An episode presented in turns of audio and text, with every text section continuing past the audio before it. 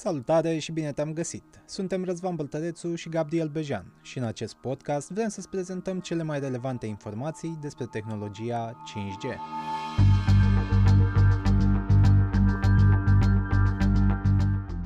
În primăvara lui 1973 a fost realizat primul apel telefonic cu un telefon mobil. Din acel moment, lumea a devenit mai mare. Aproape 5 decenii mai târziu, vorbim despre 5G și despre o lume mai accesibilă și mai conectată ca niciodată datorită internetului. Telefonul din buzunarul tău e deja pregătit de 5G. Urmează acum mașinile de pe străzi, fabricile, transporturile din toată lumea și chiar gadgeturile care ne fac casele un pic mai inteligente. Suntem astfel în fața unui deceniu al oportunităților, iar pentru toate acestea, împreună cu Ericsson, jucător global în industria telecomunicațiilor, îți prezentăm unele dintre cele mai importante răspunsuri despre 5G. Pentru discuția de astăzi s-a alăturat Gabriel Solomon, Head of Government and Industry Relations pentru Europa și America de Sud de la Ericsson.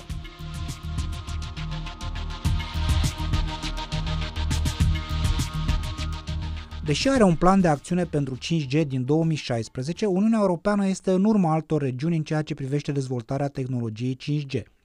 De exemplu, potrivit unui studiu Ericsson, doar un procent din site-urile 4G au fost actualizate pentru 5G până la jumătatea acestui an, comparativ cu 7% în SUA și 98% în Corea de Sud. De ce credeți că Europa este în urma altor regiuni în ceea ce privește tehnologia 5G? Primul motiv e că Europa a fost în urma acestor regiuni și când era vorba de 4G. Tendința s-a menținut chiar și pentru 5G. Europa s-a mișcat mai greu în cazul eliberării spectrului radio către piață, iar unele țări au făcut asta concentrându-se pe maximizarea veniturilor, în loc să prioritizeze investițiile. Astfel, pentru operatorii din Europa e foarte greu să recupereze capital. Costul investiției în multe cazuri e mai mare decât câștigul, iar asta îi face mai reticenți la investiții. E o oportunitate acum de a accelera dezvoltarea către 5G. Dar întâi, spectrul trebuie să fie disponibil. Apoi, mediul de investiții trebuie să fie îmbunătățit, astfel că operatorii trebuie să se poată baza pe venituri și să aibă un cadru de lucru care favorizează investițiile. În al treilea rând, dezvoltarea rețelisticii e costisitoare și există întârzieri în ceea ce privește obținerea autorizațiilor. Dacă ne uităm la China sau Japonia, numărul stațiilor telecom per capita, per persoană, e mult mai mare decât în Europa. Implicit, acoperirea e mult mai bună. În Uniunea Europeană vorbim și de faptul că sunt 27 de state membre și în cazul fiecăruia sunt alte politici. Comisia Europeană poate sfătui și oferi ghidaj în privința celor mai bune practici în domeniu, dar statele membre, după cum vedem în prezent, se mișcă mai greu când e vorba de eliberarea spectrului, iar unele o fac într-un mod care nu-i prea prietenos cu investițiile. Un alt motiv principal este că ambițiile politice nu au fost la fel de puternice ca în Asia sau în Statele Unite ale Americii. De ceva timp, China, Japonia, Corea de Sud și Statele Unite ale Americii au prioritizat dezvoltarea 5G deoarece văd în 5G o platformă deschisă pentru inovații. Nu e doar despre utilizatori care au acces la viteze mai mari, ci e vorba despre o schimbare majoră pentru economie. Ce văd ca un factor îmbucurător acum e că parlamentari europeni de la Bruxelles, dar și din statele membre, își dau seama de rolul pe care 5G îl poate juca nu doar în oferirea conectivității mai rapide, nu doar în digitalizarea economiei, ci și în dezvoltarea Pactului Verde European. Suntem în punctul în care aceste țări își dau seama că nu vom atinge ținta de reducere a emisiilor de carbon dacă nu pornim de la o transformare digitală iar 5G joacă un rol crucial aici. Președinta Comisiei Europene a anunțat în 2020 că urmează un deceniu digital pentru Europa. Dar în același timp, 40% din populația din mediul rural nu are acces la internet de mare viteză prin fir. Întrebarea ar fi cum poate tehnologia 5G să ajute la îmbunătățirea acestei situații. So the issue that the President van der Leyen uh, identified is one we should all Preocuparea pe care președinta Ursula von der Leyen a identificat-o e una pe care cu toții ar trebui să o împărtășim. Cu toții ne confruntăm cu pandemia COVID-19. În acest context trebuie să ne gândim la rolul pe care îl joacă digitalizarea și conectivitatea. Sunt companii care le-au cerut angajaților să muncească de acasă. Totodată sunt școli care au adoptat educația digitală, online. E necesar astfel să avem conectivitate de mare viteză, accesibilă tuturor. 5G joacă un rol extrem de important în acest context. 5G is key in enabling this. În cazul comunităților rurale, 5G poate asigura ceea ce noi numim acces wireless fix. Aici vorbim de viteze similare internetului fix prin cablu la nivel broadband. La nivelul Uniunii Europene, în 2020, 5G a fost acceptat ca un echivalent al accesului de tip gigabit, până acum disponibil doar prin conexiuni de fibră optică. Avantajul 5G e că poate fi implementat mai rapid decât alternativa broadband și la un cost mai mic. Recent am făcut o cercetare împreună cu o firmă de analiză și am descoperit că această conectare a comunităților rurale din Europa ar costa 18 miliarde de euro, dar ar genera beneficii de 73 de miliarde de euro. Vorbim aici atât de conectarea oamenilor la internet de mare viteză și sporirea accesului la mediul digital, cât și de dezvoltarea agriculturii și industriei inteligente în aceste zone rurale. De ce este Elveția înaintea altor state europene în ceea ce privește tehnologia 5G? Switzerland was quick to release 5G spectrum Elveția e un caz unic în Europa. S-a mișcat rapid când a fost vorba de eliberarea spectrului pentru 5G și Ericsson are o poziție unică acolo. Suntem singurul furnizor de echipamente pentru operatorul Swisscom.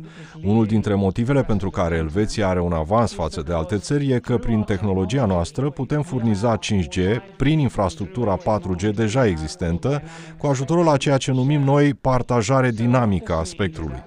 Astfel, cu rețeaua pe care Swisscom o are, poate activa accesul 5G de la distanță printr-o actualizare software. E motivul cheie pentru care mai mult de 90% din populația Elveției are acces în prezent la 5G. Why more than 90% of the Swiss population have access to 5G today? Ce este, pe scurt, așa numitul 5G Toolbox al Uniunii Europene? Sunt două tipuri de instrumente care prevăd funcții și moduri în care 5G poate fi implementat în fiecare stat membru al Uniunii Europene. Cel mai cunoscut în acest moment vizează securitatea cibernetică a rețelelor. Scopul acestuia este de a oferi guvernelor statelor membre un cadru pe baza căruia să-și revizuiască securitatea rețelelor telecom. Acesta are două elemente. Primul e unul non-tehnic, care e mai degrabă unul strategic, și un element tehnic. Principalul obiectiv este să genereze un grad de transparență între statele membre, astfel încât să existe același set de parametri pentru toate țările când vine vorba de felul în care abordează problematica securității la acest nivel. Fiecare stat membru e însă suveran în ceea ce privește deciziile pe care le ia la nivel național.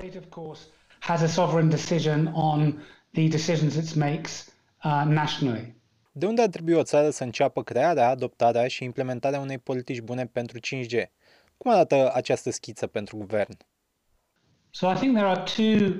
Sunt două elemente aici. În primul rând, trebuie o atenție sporită în zona de furnizare, adică în zona operatorilor telecom. Vorbim aici de necesitatea de a le oferi o motivație operatorilor și de a elibera spectru pentru piață și strategia aceasta trebuie să vizeze maximizarea investițiilor în loc să prioritizeze perceperea taxelor pe termen scurt pentru accesul la spectru.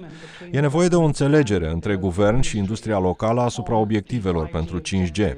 Principalul avantaj de negociere pe care guvernele îl au e prin spectru și prin accesul la acesta. Apoi, trebuie să te concentrezi pe implementarea propriu-zisă, care să vizeze dezvoltarea rapidă și accesibilă a rețelelor. Aceasta e componenta care ține de furnizare.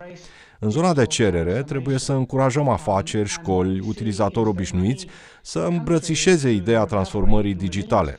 Ce vedem ca mijloc de facilitare a acestui demers e ca țările, prin planurile naționale de redresare și reziliență, să aloce cel puțin 20% din fonduri către digitalizare. Acest plan e menit să încurajeze economia și sectorul public să adopte transformarea digitală și să se adapteze acesteia.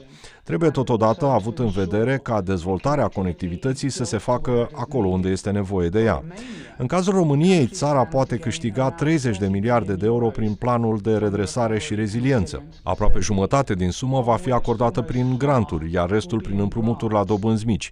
E un influx de capital către România. O parte din aceasta e destinată digitalizării și aceasta este o ocazie unică pentru România și alte țări similare să-și actualizeze infrastructura și să-și racordeze populația la instrumente și servicii digitale. To upgrade its, its infrastructure and get the whole economy and society digitally engaged. În ceea ce privește impactul financiar al tehnologiei 5G în economia Uniunii Europene, când vom începe să vedem beneficiile acesteia? Care industrie estimați că va profita cel mai mult? I think we will see the benefit starting to arrive as soon as 5G is launched in Romania. Cred că vom vedea beneficiile imediat ce rețeaua 5G va fi lansată în România. Fondurile din planul de redresare și reziliență trebuie să fie cheltuite în următorii trei ani. 20% din 30 de miliarde de euro înseamnă 6 miliarde de euro, bani pe care România îi poate cheltui în transformarea digitală și conectivitate. E suficient pentru a avea un impact masiv, imediat, în întreaga economie. Suportul acesta e specific 5G sau a fost un mecanism similar și pentru 4G? It is unique to 5G. We're on the cusp of transitioning for 4G, which is largely a technology. E un caz unic pentru 5G. Suntem în punctul unei tranziții semnificative de la 4G, o tehnologie gândită ca mobile broadband pentru utilizatori obișnuiți, la 5G, care nu doar că îmbunătățește experiența de folosire pentru utilizatori obișnuiți, dar alimentează transformarea digitală pe toate palierele economice și palierele serviciilor publice și educaționale. Putem spune că suntem în mijlocul unei furtuni perfecte, în care vorbim de un influx de capital pentru investiții în digital, iar tehnologia 5G e matură și gata să fie implementată. Mai e vorba doar ca mediul privat și cel public să se pună de acord asupra obiectivelor comune. În cazul unei comparații 4G cu 5G, ați spune că noul standard are o rată mai mare de adopție decât precedentul? Realitatea e că sunt mai multe rețele 5G construite de la debutul acestui standard până în prezent decât au fost rețele 4G construite într-o perioadă similară. Totodată sunt mai mulți abonați la servicii 5G acum decât au fost când a debutat 4G. Vedem o accelerare a adopției nu doar de către utilizatori obișnuiți, ci și în alte zone ale economiei. E o caracteristică unică. Noile servicii susțin ceea ce noi numim Open Innovation Platform și sunt atractive atât pentru consumatori obișnuiți, cât și pentru întreaga economie. Uh, Sunteți familiarizat cu Europa și America de Sud. Care sunt principalele diferențe între cele două regiuni și ce lecții poate învăța una de la alta? No, that's a good question, and I'd like to actually answer that taking a global perspective. Într-adevăr, sunt mai familiarizat cu cele două, dar aș vrea să avem o perspectivă de ansamblu asupra subiectului. Înțeleg și ce se întâmplă în Asia și în Statele Unite ale Americii. În Asia, de exemplu, vorbim de o ambiție a guvernelor care impulsionează dezvoltarea în zona asta. Vorbim aici de China, Japonia, Corea de Sud, Taiwan și alte țări. Guvernele acestor țări vor să accelereze dezvoltarea pieței, vor ca 5G să le sporească crească economia. Pe scurt, sunt astfel de state care conduc strategia de implementare și dezvoltare. În SUA vorbim de o abordare cu totul diferită. Statele Unite fac tot ce pot ca să motiveze operatorii pentru a investi și dezvolta 5G. În 2020 am văzut că SUA a aprobat o fuziune între T-Mobile și Sprint. E important de reținut aici că Deutsche Telekom controlează T-Mobile și 20% din venituri și 20% din cheltuielile de capital vin în Europa de la acea companie din Statele Unite. Pe subiectul 5G, rezumând, focusul SUA pe sectorul privat duce la reușite similare celor din Asia, cu strategii diferite. In Europe, we're kind of in between both în Europa suntem cumva între cele două. Europa are o economie de piață socială, dar ce vedem ca urmare a pandemiei din acest an e că e adoptată o strategie mai degrabă similară statelor din Asia. Asta înseamnă că guvernele vor fi mai implicate în felul în care funcționează piețele și prin planul de redresare și reziliență, fondurile vor fi direcționate către felul în care piețele își desfășoară activitatea. Aceasta e probabil o oportunitate atât pentru sectorul privat cât și pentru cel public să înțeleagă care e nivelul competiției și unde poate sectorul privat să sporească investițiile în conectivitate, unde sunt lipsuri. Guvernul, de cealaltă parte, se poate asigura că pune la dispoziție fonduri pentru acoperirea lipsurilor și ține cont atât de asigurarea libertății de mișcare pentru mediul privat, cât și de asigurarea conectivității acolo unde, în alt scenariu, nu ar ajunge prea curând sau la un cost accesibil. Vorbim acum de o democratizare a accesului la internet mobil? Cu siguranță da și vedem că în ultimii 20 de ani au fost făcuți pași în direcția acestei democratizări. 2G a fost tehnologia cu cea mai rapidă dezvoltare și a asigurat conectivitate pentru oameni care, altfel, dacă vorbim de conexiune prin fir, nu ar fi avut-o niciodată. 4G le-a oferit utilizatorilor internet de mare viteză pe telefoane. Și ce face 5G e să pună pe steroizi internetul pentru consumatori obișnuiți, dar, totodată, să asigure implementarea și dezvoltarea internetului industrial la nivelul întregii economii.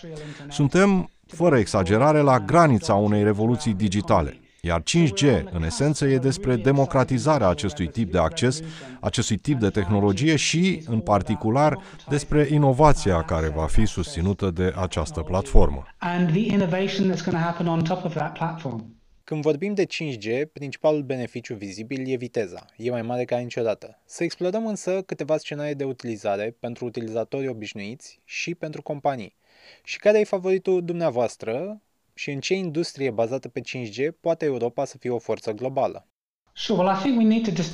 Sigur, înainte de toate trebuie însă să facem diferența între internetul pentru utilizator obișnuit și cel industrial. Cu siguranță din ce am văzut până acum ca scenarii de utilizare pentru consumatori, aplicațiile de realitate augmentată, realitate virtuală și nu numai, pot asigura o experiență imersivă. Oamenii pot simți că fac parte din acțiune, ceea ce e extraordinar. Un element cheie al 5G este că poate asigura viteze de tip gigabit prin puncte wireless fixe de acces. Iar aici vorbim atât de beneficiari casnici cât și de companii. Însă cea mai mare transformare va fi să eliminăm din fabrici toate cablurile, toate elementele de conectivitate care pot îngreuna munca. În producția și logistica inteligente derulate pe infrastructură 5G vom vedea cel mai mare impact economic, apoi în agricultură inteligentă în zone rurale. Also, if we imagine if you live in a city and dealing with traffic on a regular basis, dacă locuiești în oraș și ai de-a face cu traficul de pe străzi în fiecare zi, 5G poate elimina sau reduce foarte mult întârzierile și emisiile de carbon. Când ne mutăm în sectorul medical, vorbim de operații la distanță, telemedicină cu asistență pentru cei care nu se pot deplasa la medic sau chiar ambulanțe conectate la internet care pot salva vieți prin asigurarea intervenției încă dinainte de a ajunge la pacientul care are o urgență. Vedem asta deja în testele cu astfel de echipamente. În esență, vorbim deci de un impact la toate nivelurile. Vom vedea o mulțime de lucruri extraordinare realizate cu 5G, iar acestea se pot întâmpla curând dacă sectorul privat se sincronizează cu cel public.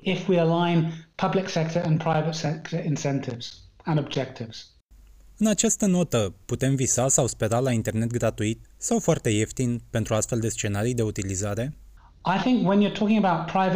Când vorbim de sectorul privat care trebuie să investească în ceva anume, nu va investi dacă nu există un beneficiu de pe urma investiției respective. Asta înseamnă că trebuie să fie o finanțare pentru așa ceva dar guvernele au bani pe care să-i folosească. Dacă prioritizează anumite sectoare în care conectivitatea 5G e necesară, cum ar fi medicina sau educația, au toate motivele să financeze astfel de demersuri pentru că beneficiile pe care această susținere le-ar aduce cetățenilor sunt mult mai mari decât costurile implicate. To the people who are benefiting from healthcare or getting educated is going to be far greater than the cost of doing so. Thank you. Have a good day. Thank you very much. It's been a pleasure. Bye. Thank you. Bye bye. Good luck, guys.